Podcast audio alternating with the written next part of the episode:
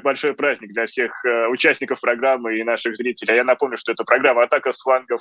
А дежурный по атаке у микрофона это Никита Василенко. Ну и, как всегда, с одного фланга заходит политик и журналист Максим Шевченко. Максим, здравствуйте.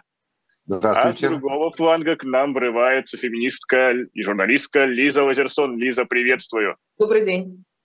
Ну вот у нас главное событие на этой неделе, которое все ждут, не знаю, как вы, коллеги, но складывается впечатление, что абсолютно все это послание Владимира Путина Федеральному собранию. Но его оппоненты наносят э, упреждающие удары, скажем так. И вот, например, сегодня тоже своего рода появилось послание, а именно явление Байдена в Киеве. И вот насколько это важное событие, как вам кажется, на фоне предстоящего послания Путина? Максим, как вы считаете? Начнем с вас. Но это без всякого предстоящего послания Путина. Крайне важное событие, которое показывает, что на объявленной и анонсированной год назад демилитаризации, денацификации Украины и угроза «мы вам покажем декоммунизацию» превратились в то, что президент США и госсекретарь США спокойно приезжают в Киев – дают Киеву новые, новые, новые, новые, новые партии самого современного мощного вооружения. Я уверен, что и самолеты будут, и ракеты дальнего действия будут, э, которые будут бить и на 300, и на 500, а придет время и на тысячу, и на полторы тысячи километров будут ракеты переданы Киеву. Поэтому мы видим, что эскалация в контексте неправильно э, начатого, неверно спрогнозированного, бездарно осуществленного э, вторжения в Украину, оно, э, эта эскалация только увеличивается и развивается. Поэтому э, я считаю, что это очень серьезное событие, визит Байдена в Киев который говорит о том, что все то, что говорилось, в частности, на Мюнхенской кон- конференции, о единстве Европы против России, о том, что единый фронт, что Украина – это форпост европейской цивилизации в борьбе с Россией. Все это очень даже э, поддерживается и подкрепляется могущественнейшей страной западного мира, Соединенными Штатами Америки. Вот о Мюнхенской конференции мы еще отдельно поговорим. Лиза, как ты считаешь, э, ты согласна с Максимом и его тезисами?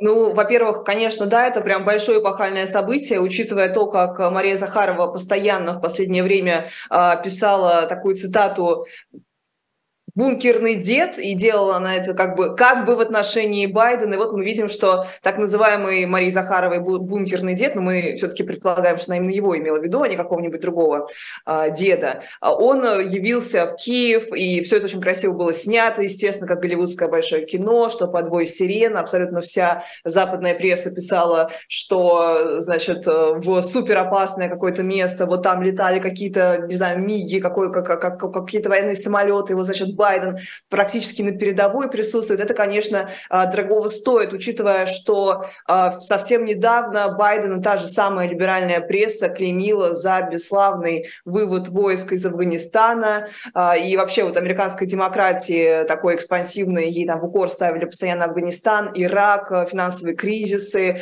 вот эти смены режимов, которые ни к чему не приводили. И вот, наконец-то, появилась возможность действительно заявить о себе. И удивительно, что абсолютно абсолютно э, все, э, абсолютно вся пресса сейчас пишет о том, западная, что Байден явился вообще краеугольным камнем этого противостояния, потому что именно Америка, естественно, потому что она главный а, инвестор в, этой, в этом вооружении, да, в помощи Украине, а, она смогла сконсолидировать Запад, а, ну, в принципе, Байден об этом же говорит, что Путин рассчитывал на то, что ему удастся расколоть Запад, и действительно какая-то там фрагментированность была. Сначала Шольц э, вяло там как-то э, шел на поставки, всеми руками, ногами упирался. Сейчас вот мы видим, что даже на Мюнхенской конференции, когда однозначно все говорят про усиление помощи, Макрон такой единственный, э, практически э, маргинальный, маргинальный озвучивает тезис о том, что нужно договариваться с текущей Россией, не нужно там ничего менять, э, несмотря на то, что говорит Камала Харрис,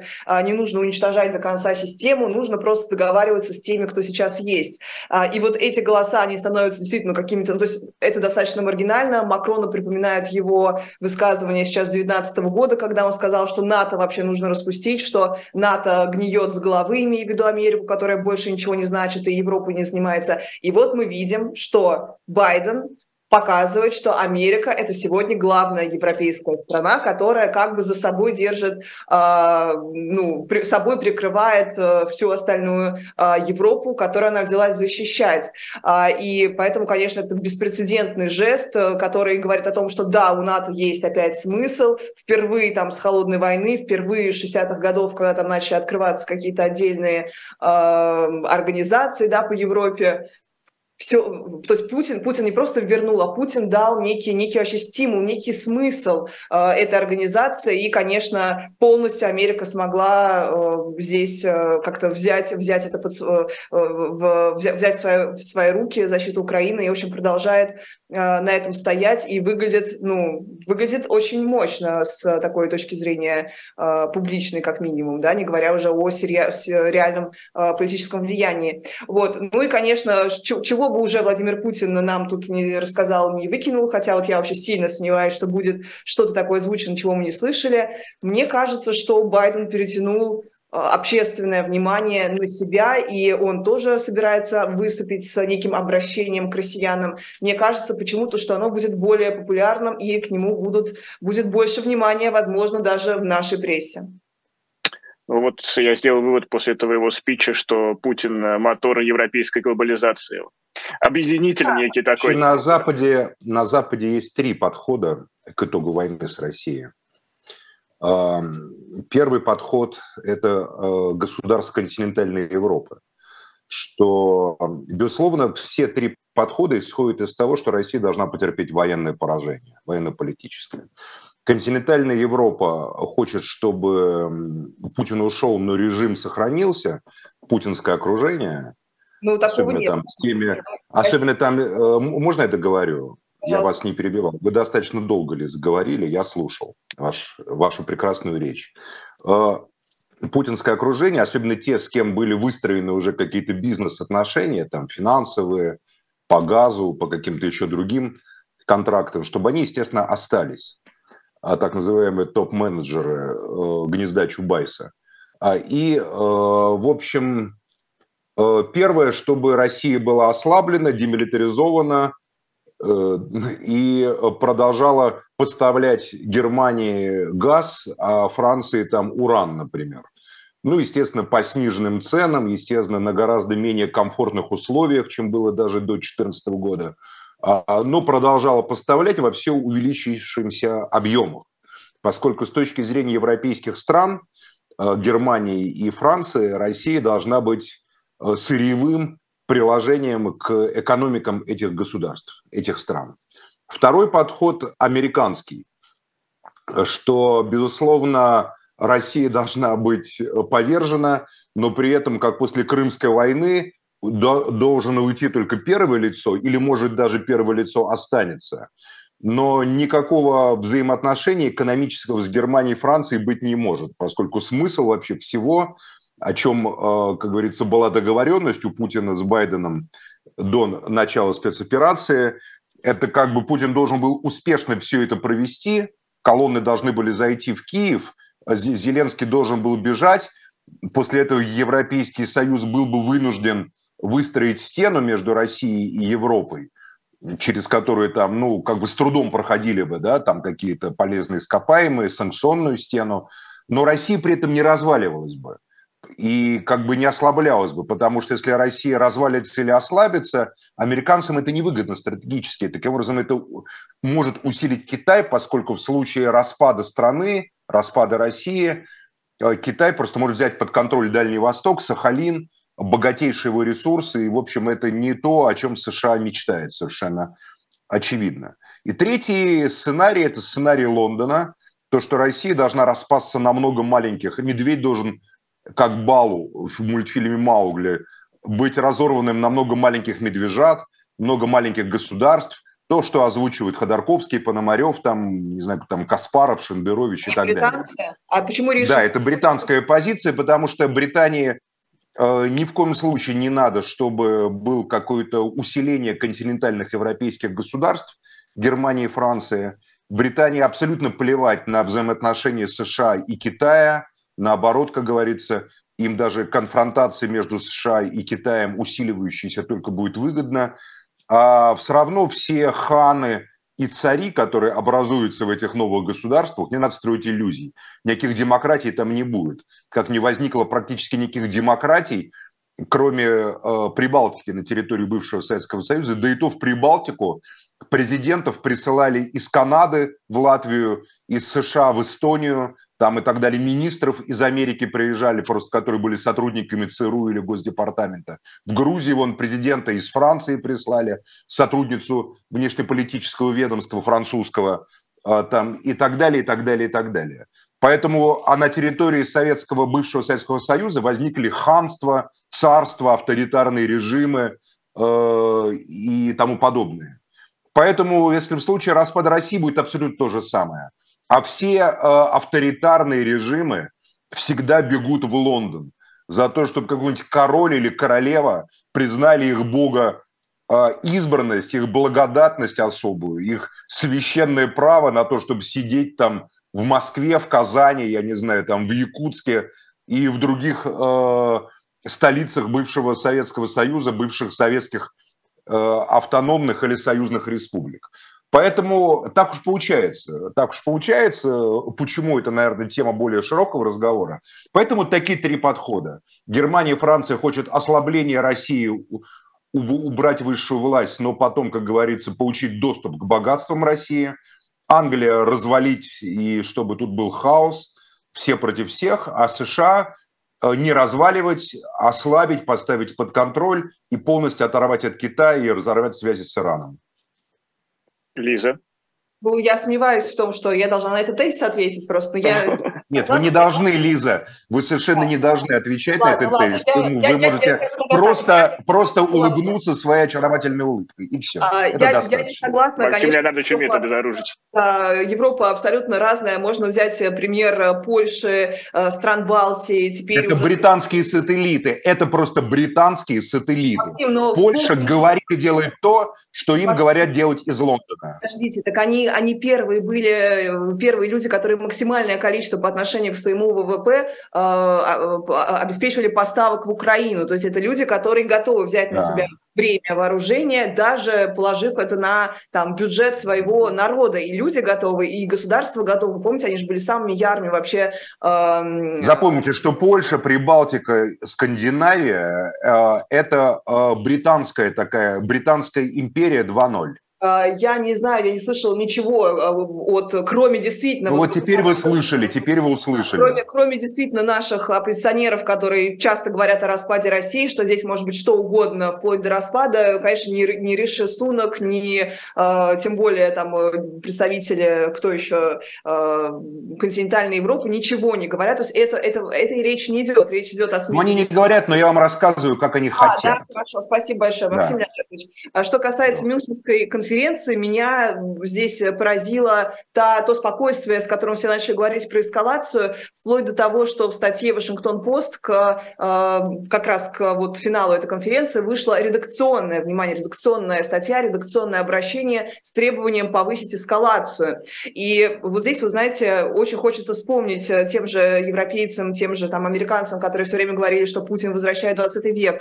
Путин возвращает нас в страшную войну 20 века. Это все не может случиться в 21 целом они начинают говорить о такой эскалации, которая будет в том числе чревата ядерной угрозой. Редакция Вашингтон-Поста так и пишет. Ребята, зачем мы боимся эскалации? Почему мы неадекватно вооружаем Украину? Украина должна быть вооружена до зубов, и нам нечего бояться эскалации. Путин может предложить только две вещи. Мобилизацию очередную, которая ему не сильно поможет, и второй ядерный удар. А почему вот, мы, мы переходим мы приходим к логичному объяснению происходящего. Подождите, слабость, слабость, военная слабость, Вы меня не провал публичных да. всех планов, позор мобилизации, позорное совершенно скандальные переругивания между разными группами военных на фронте, оскорбление начальника генштаба, какие-то подозрительные личности, которые крутятся там вокруг э, этой войны, понимаете, и пиарятся на этой войне.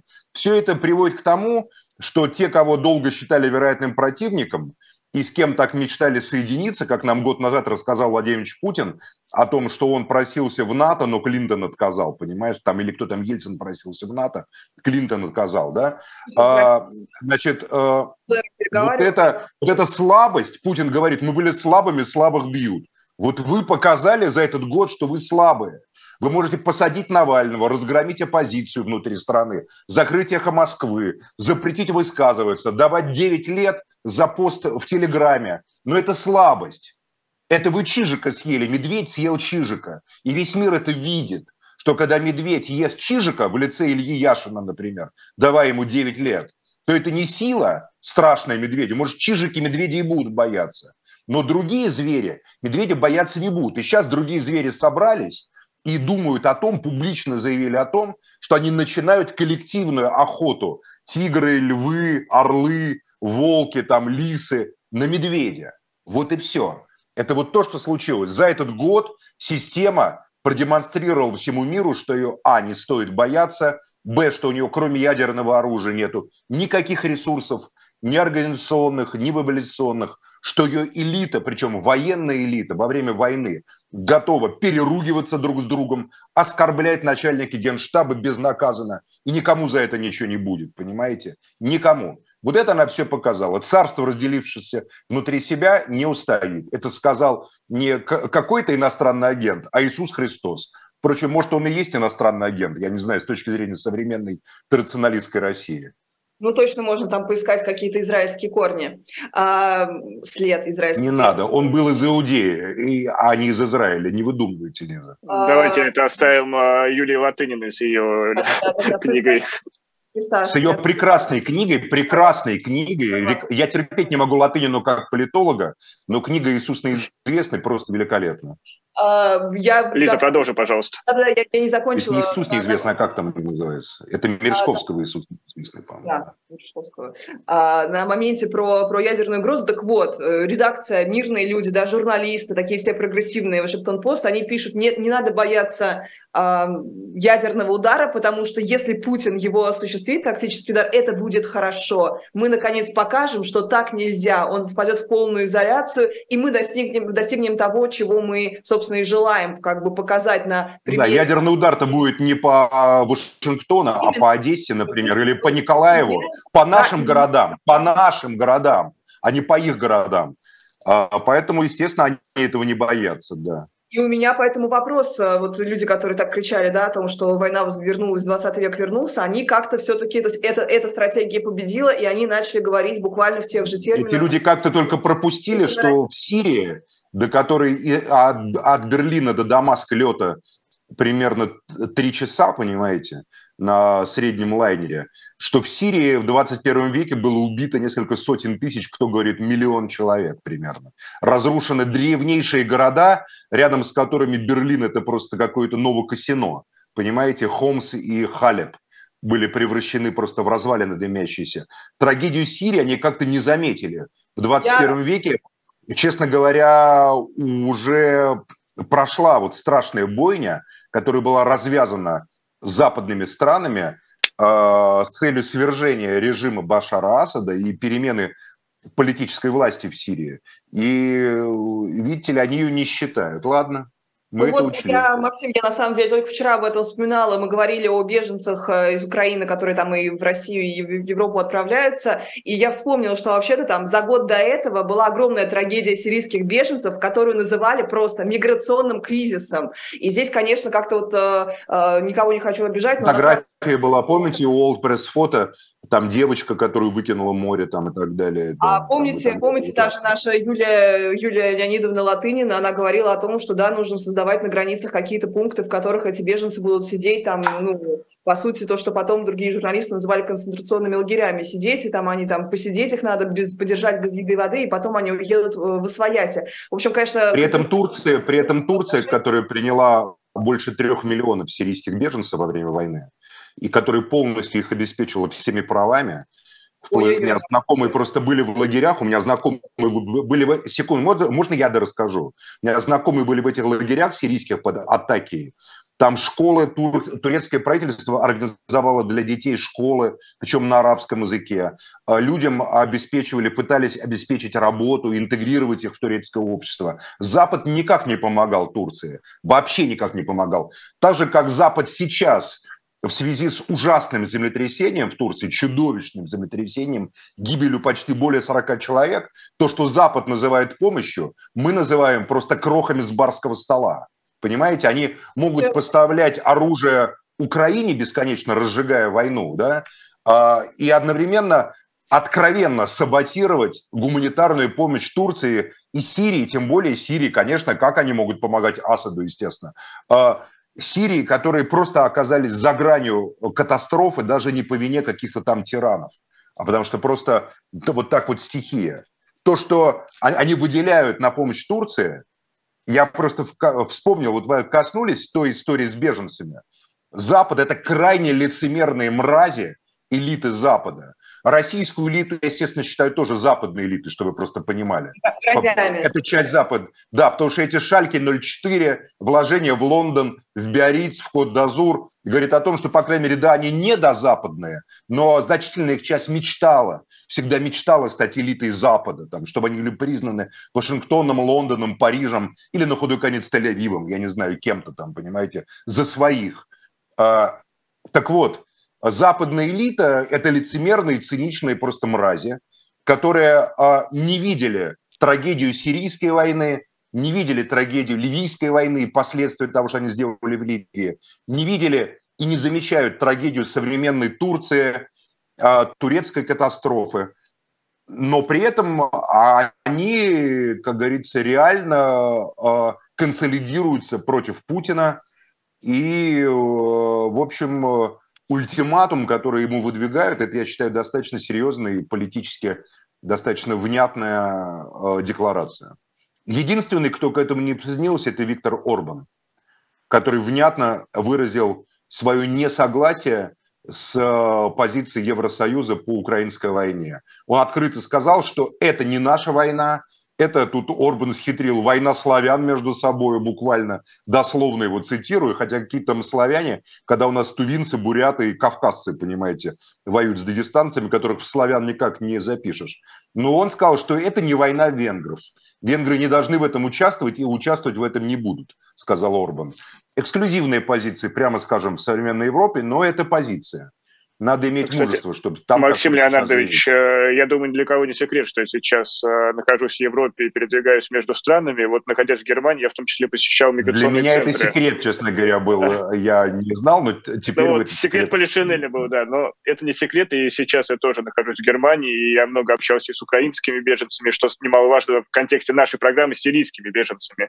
И вот в плане гуманитарной помощи, именно помощи по интеграции и принятию этих беженцев, то Германия делает очень многое. То есть здесь они чувствуют себя... Для тех, ну, кто если... доехал до Германии. Это так, это факт, доехал... да. А я говорил о тех миллионах, которые приняла Турция. И Турция, Эрдоган об этом говорил многократно.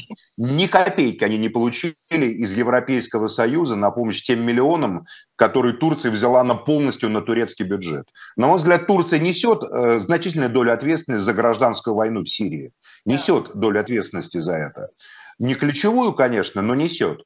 Но, опять а, же, но так или иначе. интересы, они не хотят видеть независимый Курдистан, который является во многом угрозой. Но здесь давайте мы сделаем uh, угрозой для Турции, я имею в виду для режима Таи, Реджепа Таиба Эрдогана. Давайте здесь мы сделаем небольшую паузу. Я напомню, что это программа «Атака слангов». Лиза Лазерсон, Максим Шевченко, Никита Василенко. И буквально через минуту мы вернемся. Оставайтесь с нами. Живой гвоздь остается в Москве и ежедневно освещает для вас новостную повестку. Мы собираем для вас самые яркие мнения политологов, экономистов и деятелей искусства, чтобы вы всегда могли увидеть ситуацию в мире с разных сторон. Поддержите нас в это непростое время, чтобы мы могли развиваться и дальше. Как это сделать? Переходите по ссылке под трансляцией или воспользуйтесь QR-кодом, чтобы оставить свой донат это значительно либористичнее, чем у либористов, либеральнее, чем у либералов, коммунистичнее, чем у коммунистов. То есть я не знаю, сколько людей выехало, но я знаю, сколько они вывезли. Вообще это очень неприятно смотреть. через 200 лет все будет то же самое, а через год может все поменяться. Это цифра, на которую не сбалансировать бюджет не удавалось, в общем, пока еще никому. В этой, кстати, нет ничего страшного, кроме того, что это все вранье. Я понимаю, что красивая молодая девушка стесняется читать, что прямо написано в вопросе. Я даже тоже стесняюсь читать, что там написано, но я перескажу подробнее. Каждую неделю мы будем выходить в эфир 20 часов по Москве, 18 часов по Лондону. А мы продолжаем, мы продолжаем, продолжаем наш эфир. Напомню, программа «Атака с флангов». Максим Шевченко, Лиза Вадерсон и я, Никита Василенко. Также вы можете поддержать нашу трансляцию лайком, прислать своим друзьям, знакомым, подписаться на канал «Живые гости» и на личные каналы наших э, гостей, наших постоянных экспертов, простите. И не забывайте заходить э, в магазин shop.diletant.media, где для вас на этот раз специальное э, предложение, книга Алексея Бабина «Граф Кавур. Человек, который создал Италию» печатью от эхо. И да, да, да, немного осталось экземпляров, поэтому успейте забрать свой. Но мы продолжаем нашу беседу. Я хотел еще немножко остаться на Мюнхенской конференции и обратить внимание на то, что Россию в этот раз не позвали, но позвали, скажем так, представителей России в лице, например, того же Михаила Ходорковского и Гарри Каспарова. И вот, например, небольшая выдержка из э, речи э, Каспарова. «Освобождение России от путинского фашизма начнется с украинского флага в Севастополе». И вот э, понятно, что этот тезис очень сильно противоречит настроению многих россиян. И в связи с этим вопрос, а кого вот э, э, Ходорковский, Каспаров представляли на этой конференции? Как вы считаете, Лиза? Ой, ты знаешь, я, ты написал вот эту тему, что там русские оппозиционеры в Мюнхене, но ни одно западное издание не опубликовало ничего. Естественно, наша пресса тоже. В телеграм-каналах практически не было про эту информацию. И у меня вопрос. Я зашла специально на телеграм-канал Ходорковского, и у него просто ссылка на эфир, в котором он выступает там в рамках одной из э, панелей. То есть никаких там отдельных тезисов даже он своих не вывесил, никакой программы там отдельной нет. Э, никто не позиционирует из них себя как какого-то, а, как заявку да, на будущего политического лидера или хотя бы человека, который как-то будет изменять эту систему. Нет, это просто вот такие очеред... очередной голос про то, что, а, значит, э, украинцы 91 -го года, Россия должна покаяться, Россия должна выплачивать репарации и так далее. Поэтому я не знаю, что здесь обсуждать. Наверное, все-таки Запад хотел соблюсти какое-то э, лицо, потому что совсем не приглашать Россию. И, кстати, официально вся, все источники западные так и пишут. То есть это, если вы думаете, что наша пропаганда говорит, что Россию не пригласили, Россию не позвали, Россию, Россия изгой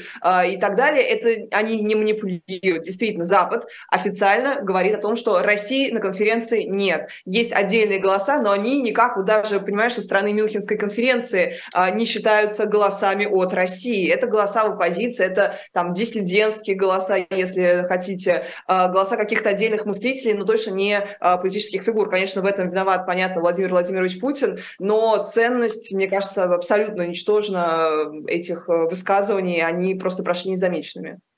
Максим Леонидович, вы также считаете? Я, во-первых, не слышал ни Ходорковского, ни Потому Каспарова. Это... Каспарова сейчас процитировали. Э, Каспаров, мне кажется, вообще как бы тяжело его воспринимать как политика после того, как его Илон Маск буквально утрамбовал в свой iPhone и сказал, что iPhone Илона Маска играет лучше Каспарова. А поэтому с Каспаровым вообще все непросто, поэтому если кого он и представляет, то, наверное, какую-то команду, которая конкурирует с айфоном Илона Маска. Но Россию Каспаров точно представлять не полномочен. А что касается Ходорковского, тут вопрос, безусловно, сложнее. Ходорковский сидел в России, Ходорковский э, в России, в общем, э, является конкурентом правящей российской капиталистической группировки за владение богатствами России – Ходорковский представляет ту группу капитала, э, которая сформировалась в эпоху Ельцина.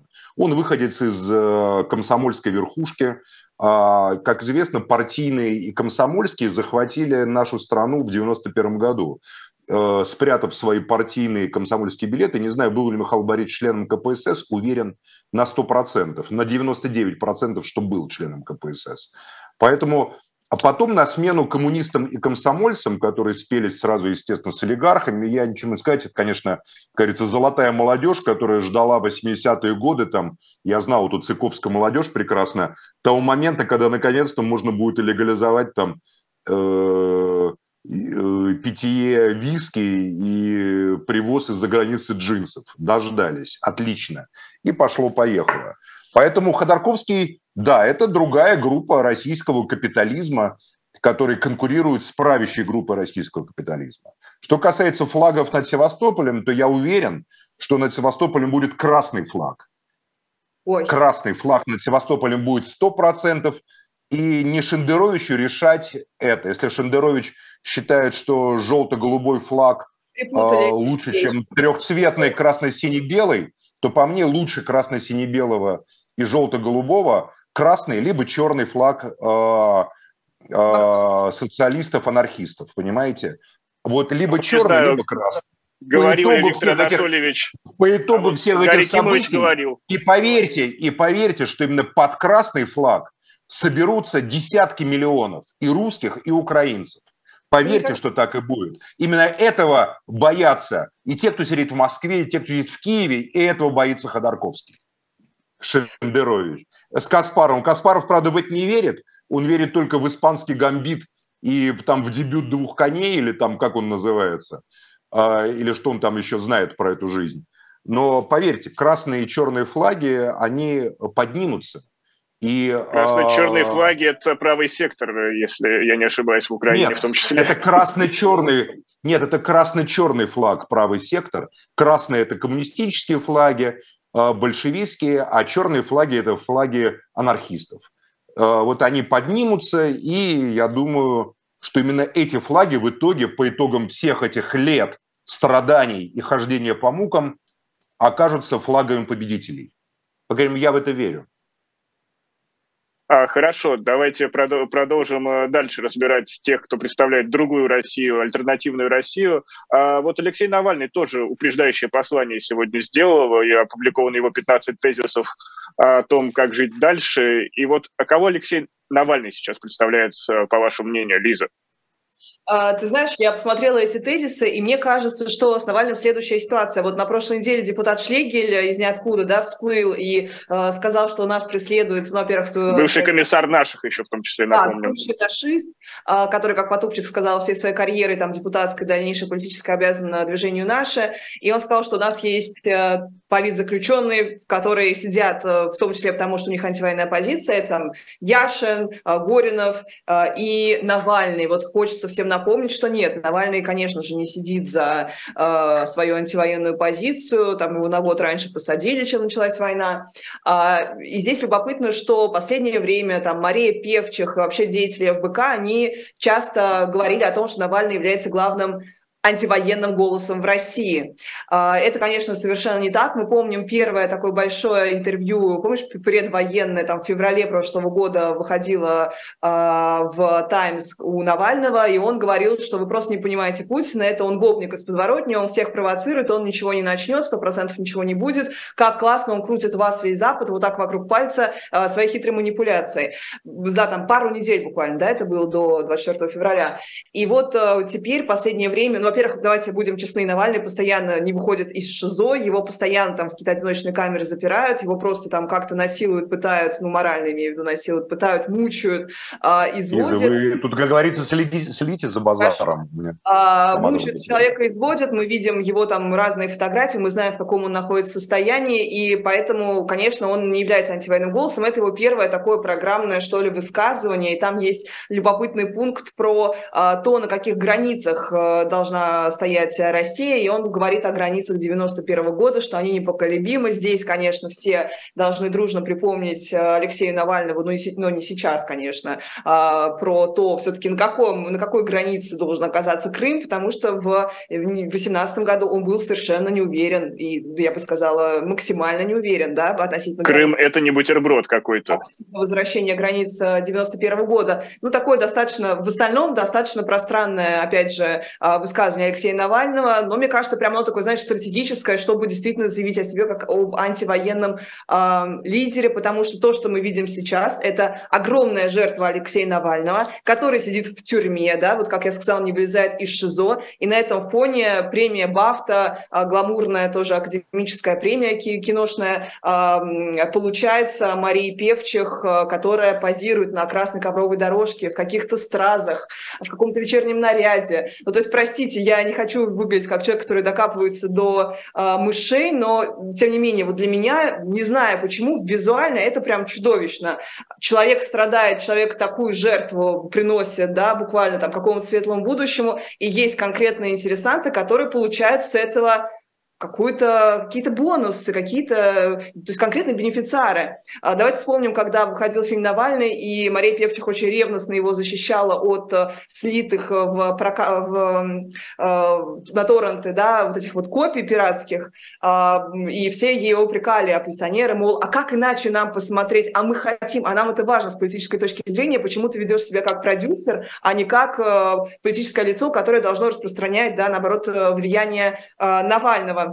Но вот теперь мы видим, что вот такая вот картина действительно, вы знаешь, мне это чудовищно скажу вещь, но мне это напоминает а, ситуацию со многими мобилизованными, которые, как вот, например, социолог Борис Горлицкий уверяет, в некоторых регионах идут на войну, потому что они реально не могут понять, когда их спрашивают, ну а если вы умрете, что же будет тогда? И они говорят, да, но наша семья получит деньги, то есть для них это реальная инвестиция своей жизни, что есть вот семья, которая будет бенефициаром их чудовищной жертвы, и они на эту жертву готовы пойти. И вот мне здесь рисуется вот эта чудовищная аналогия, что есть конкретные бенефициары, и есть вот эта чудовищная э, страшная жертва человека. Я не понимаю, почему вот этих, э, вот эту тонкость э, ФБКшники не видят. То есть, извините, но даже на красную дорожку можно выйти по-разному. Можно это тоже сделать своим политическим заявлением. Вот мне это прям... Ну, то есть, как, например, президент Зеленский постоянно находится э, в какой-то цветовой гамме хаки и э, в таком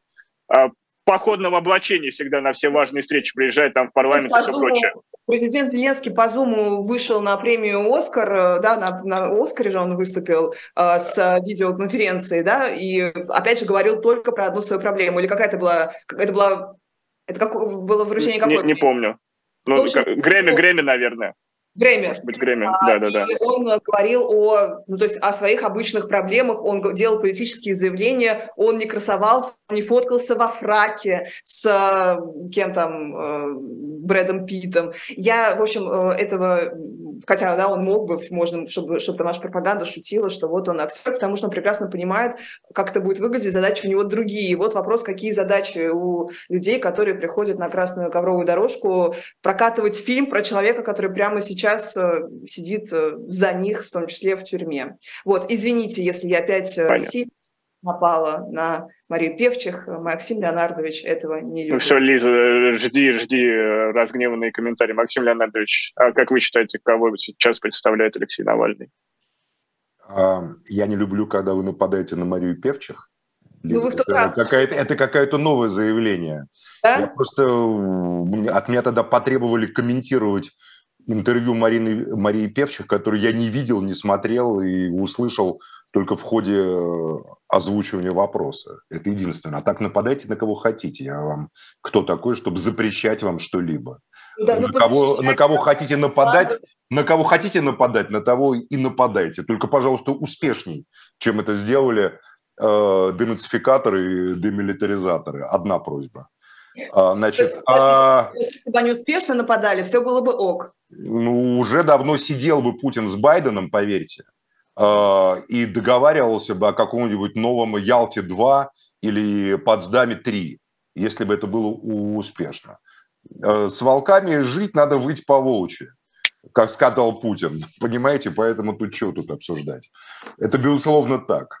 Но, значит, что мы обсуждаем? Навального? Навальный, кого безусловно, является, Навальный, безусловно, является ключевой фигурой оппозиционной России. Навальный мученик, сидящий в ШИЗО, Навальный мученик, который из этого ШИЗО посылает, умудряется посылать через адвокатов, я не знаю, как угодно, послание миру.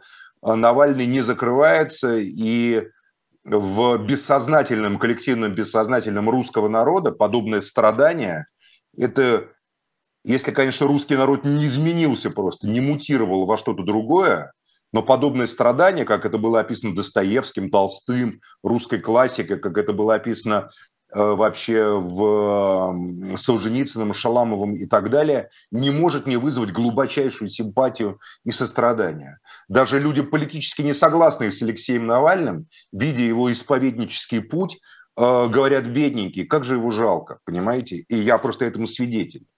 Да, это так. И э, потому что пинать или поливать грязью человека, не, не просто сидящего в ШИЗО, но еще и борющегося при этом, не сломленного, ну, это удел совсем как бы подонков и таких как бы ничтожеств моральных. Я бы не говорил про одного Навального. Вот, допустим, Расул Кудаев, сидящий в «Черном дельфине», брошенный туда после восьмилетнего практически процесса по нальческим событиям. К нему запретили вчера доступ адвоката, и Расула опять бросили в ШИЗО. В России есть достаточно много фамилий и имен людей, которые, на мой взгляд, брошены в тюрьму по политическим мотивам. Но Навальный, конечно, является самым громким из этого длинного синодика, из этого длинного списка. А тезисы Навального – что касается границ, то это будут решать не господа, которые делят богатство бывшего Советского Союза, богатство Украины, России, там других стран, это будут решать сами народы. Когда народы возьмут в свои руки свою судьбу, когда народы опять, я в это верю, это вопрос веры, а не там знания, не политологии, твердо встанут на почву социализма. Но вера бывает и слепа. На почву социализма твердо встанут.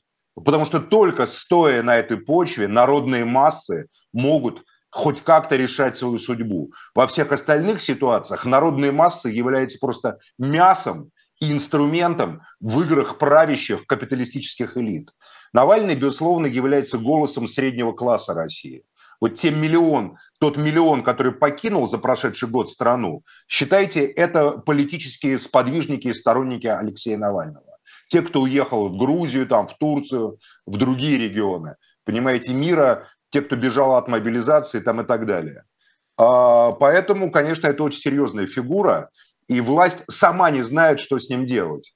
Они не знают инстинкт а, хищника, такого цепного, какого хищника, цепного пса, подсказывает его в ШИЗО прятать постоянно и как бы мучить. Потому что ведь как это происходит? Это происходит не потому, что там какая-то злая воля сверху там прямо. Я не исключаю, естественно, злой воли, но, предположим, Путин не интересуется, как там Навальный. Но какой-то генерал где-то интересуется.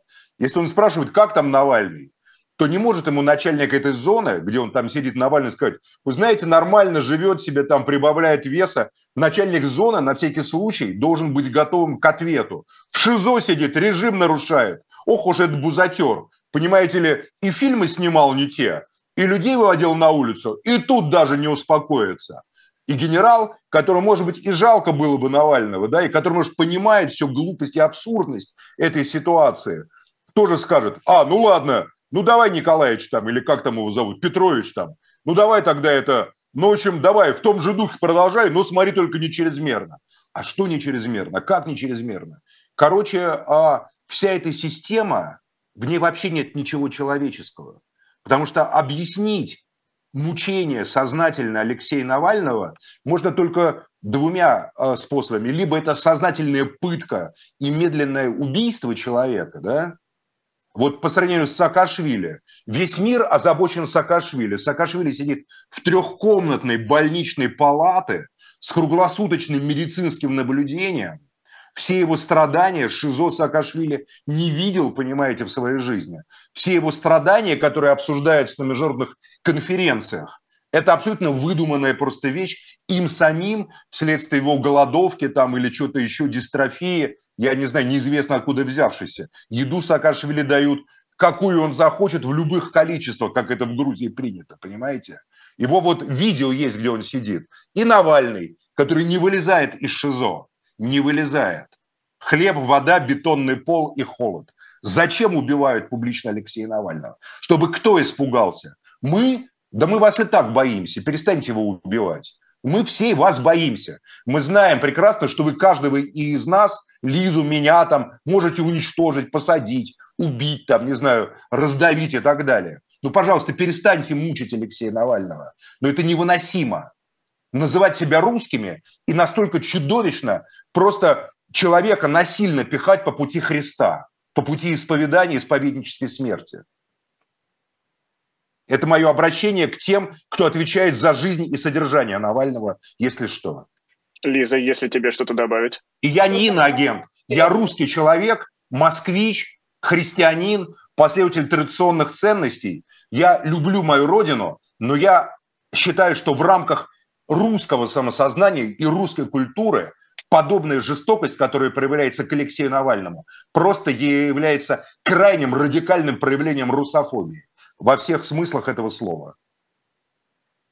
Про Саакашвили есть данные о том, что он болен, и там независимые врачи, врачи его осматривали неоднократно. Это версия Тбилисской... Шикарной клиники, в которой он находится, Она тюремной. Можно, шикар, шикарно. Это, это можно быть и в больничной палате. Специальная, специальная палата трехкомнатная с наблюдением круглосуточно. Там, Самым ну, современным да, оборудованием, пожалуйста, человек. не сравнивайте это с Алексеем Навальным. Ну, вас да, он находится в более приемлемых условиях, даже хороших, но все-таки он тоже является Единственное, что в жизни Саакашвили не так, что он может свободно, он свободно не может выходить за пределы вот этого роскошного своего э, лечебного комплекса, который, поверьте, не имеют. Многие из тех, кто на свободе попадают в больницу, за такие апартаменты, как у Саакашвили, платят огромные деньги, чтобы просто находиться в таких апартаментах, будучи свободными. Огромные деньги.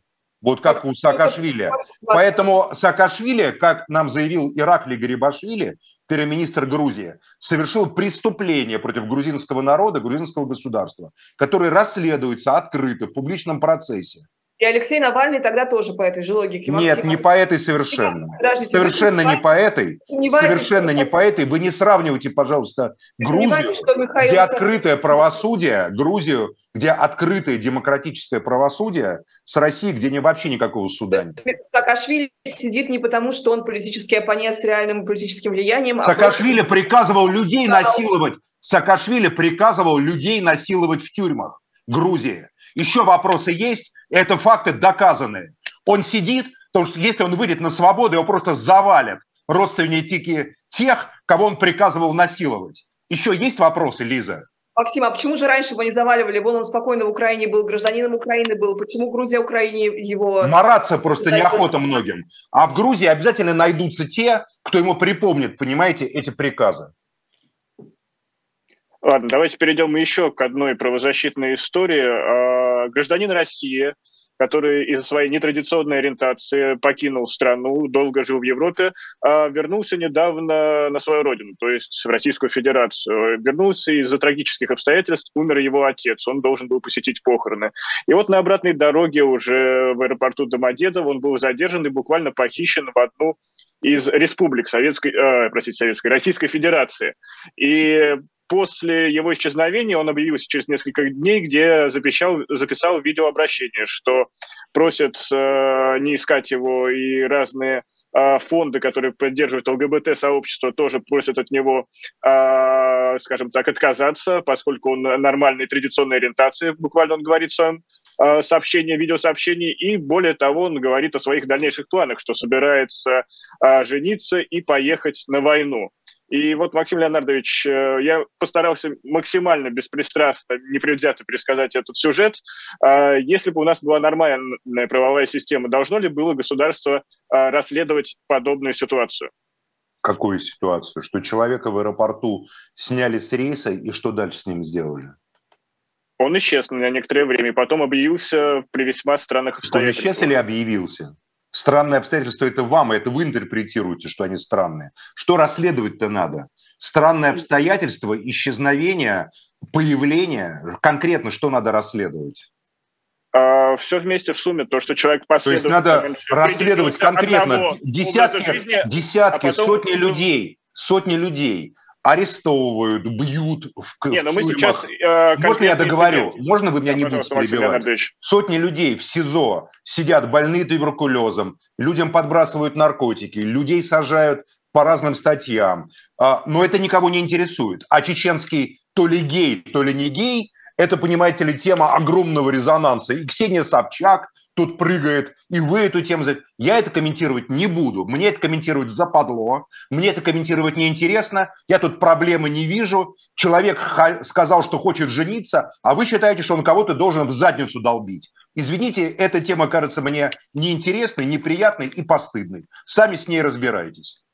Есть здесь проблема в другом, что гражданин России был... Проблема в том, что вы из пальца высасываете и раздуваете несущественную проблему там, где даже тот, в отношении которого ее можно было бы раздуть, говорит, что проблемы нет, а вы считаете, что есть. И вы это обсуждаете, вы тратите эфирное время в ситуации войны, в ситуации визита Байдена в Киев, в ситуации того, чего-то еще такого. Вы обязательно должны в эту повестку втиснуть какого-то то ли гея, то ли не гея, лишь бы он был чеченцем. Если это гей не чеченец, а, допустим, тувинец будет или бурят, вас это вообще интересовать не будет. А, заметьте, Горя огнем тувинец, бурят, которого там в чеченской, в Чите которого там в Чите АУЕ, допустим, присанет какого-то гея, АУЕ, вы же не поберитесь за, за него эфир делать. Вас чеченцы интересуют больше всего. Вам чеченцы покоя не дают. Максим а что по всей стране происходит? Специально, специально по всей стране происходит по всей стране происходит избиение,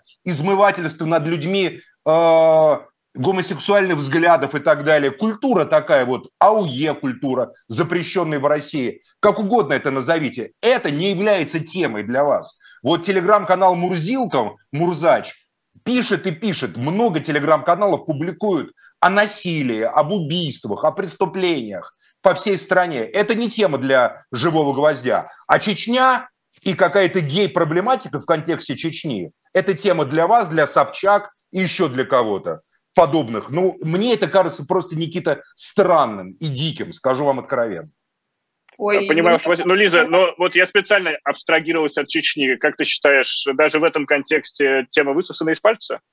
Ну, нет, конечно, эта тема, это возмутительная тема, это тема прав человека, когда по какой-то непонятной ориентировке, которую не предъявляют, которая не имеет никакой под собой юридической значимости э, по отношению к федеральным силовикам, к федеральным правоохранительным органам, с как, я, при том, которую не предъявляют адвокату, да, не допуская адвоката, берут и, по сути, похищают на наших глазах под камерой человека э, по тому, что он является геем. Конечно, об этом надо говорить, и э, более того, мне кажется, что вот э, эта толерантность, с которой мы э, попускали всю, всю дорогу, все эти истории с э, похищениями, это же была просто репетиция вот этой большой гомофобии. Теперь мы видим у нас на государственном уровне... Да насрать на эту гомофобию, Лиза. Вот то, что у а упоминавшегося, в отношении упоминавшегося мной Расула Кудаева, которому дали пожизненное, генерал мне говорит в лицо, Макс Ильянович, мы знаем, что он не виновен, но не отпускать же его, никого это не волнует. Ни вас как не волнует, ни живого гвоздя. А какие-то геи в Чечне – это прямо тема столетия. А чем, подождите, а да чем, достали уже просто с этими геями. Чем их... Чем,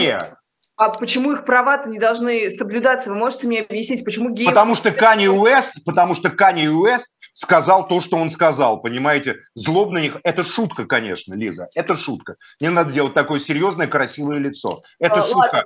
Их права, безусловно, должны соблюдаться.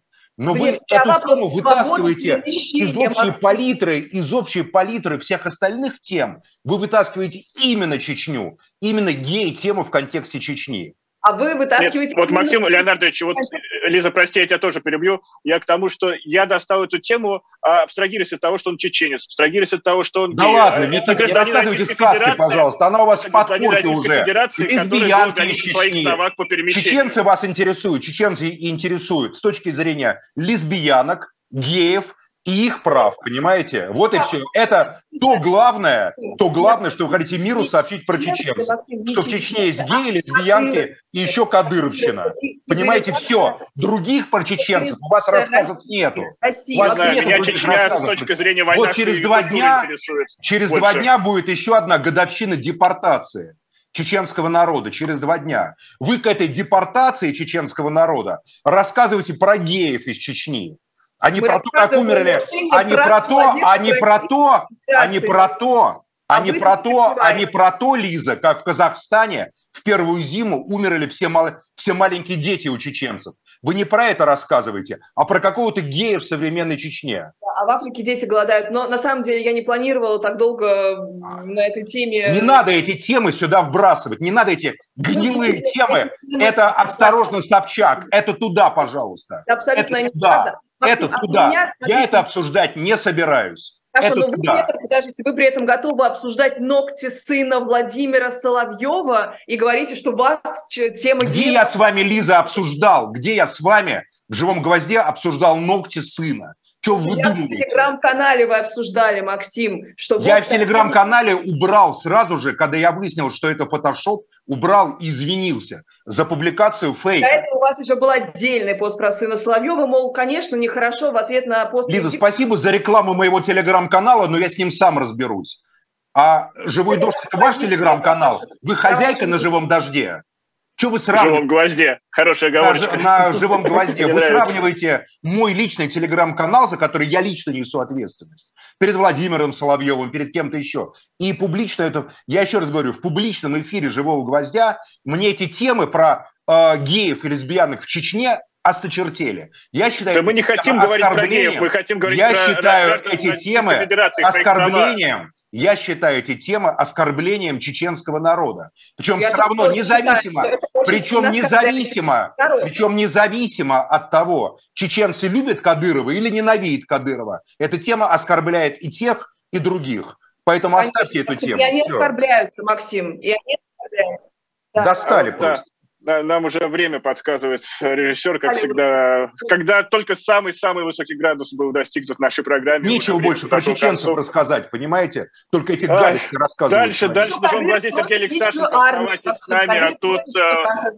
Тут, да, тут Максим Шевченко, Лиза Лазерсон. Прощаемся до следующей недели. Я с вами сегодня снова был Никита Василенко. И до новых встреч. Обязательно подпишитесь, поставьте лайк и поддержите «Живой гвоздь», «Дилетант» и всех-всех-всех к нам причастных. Спасибо вам большое. До новых встреч. Берегите себя.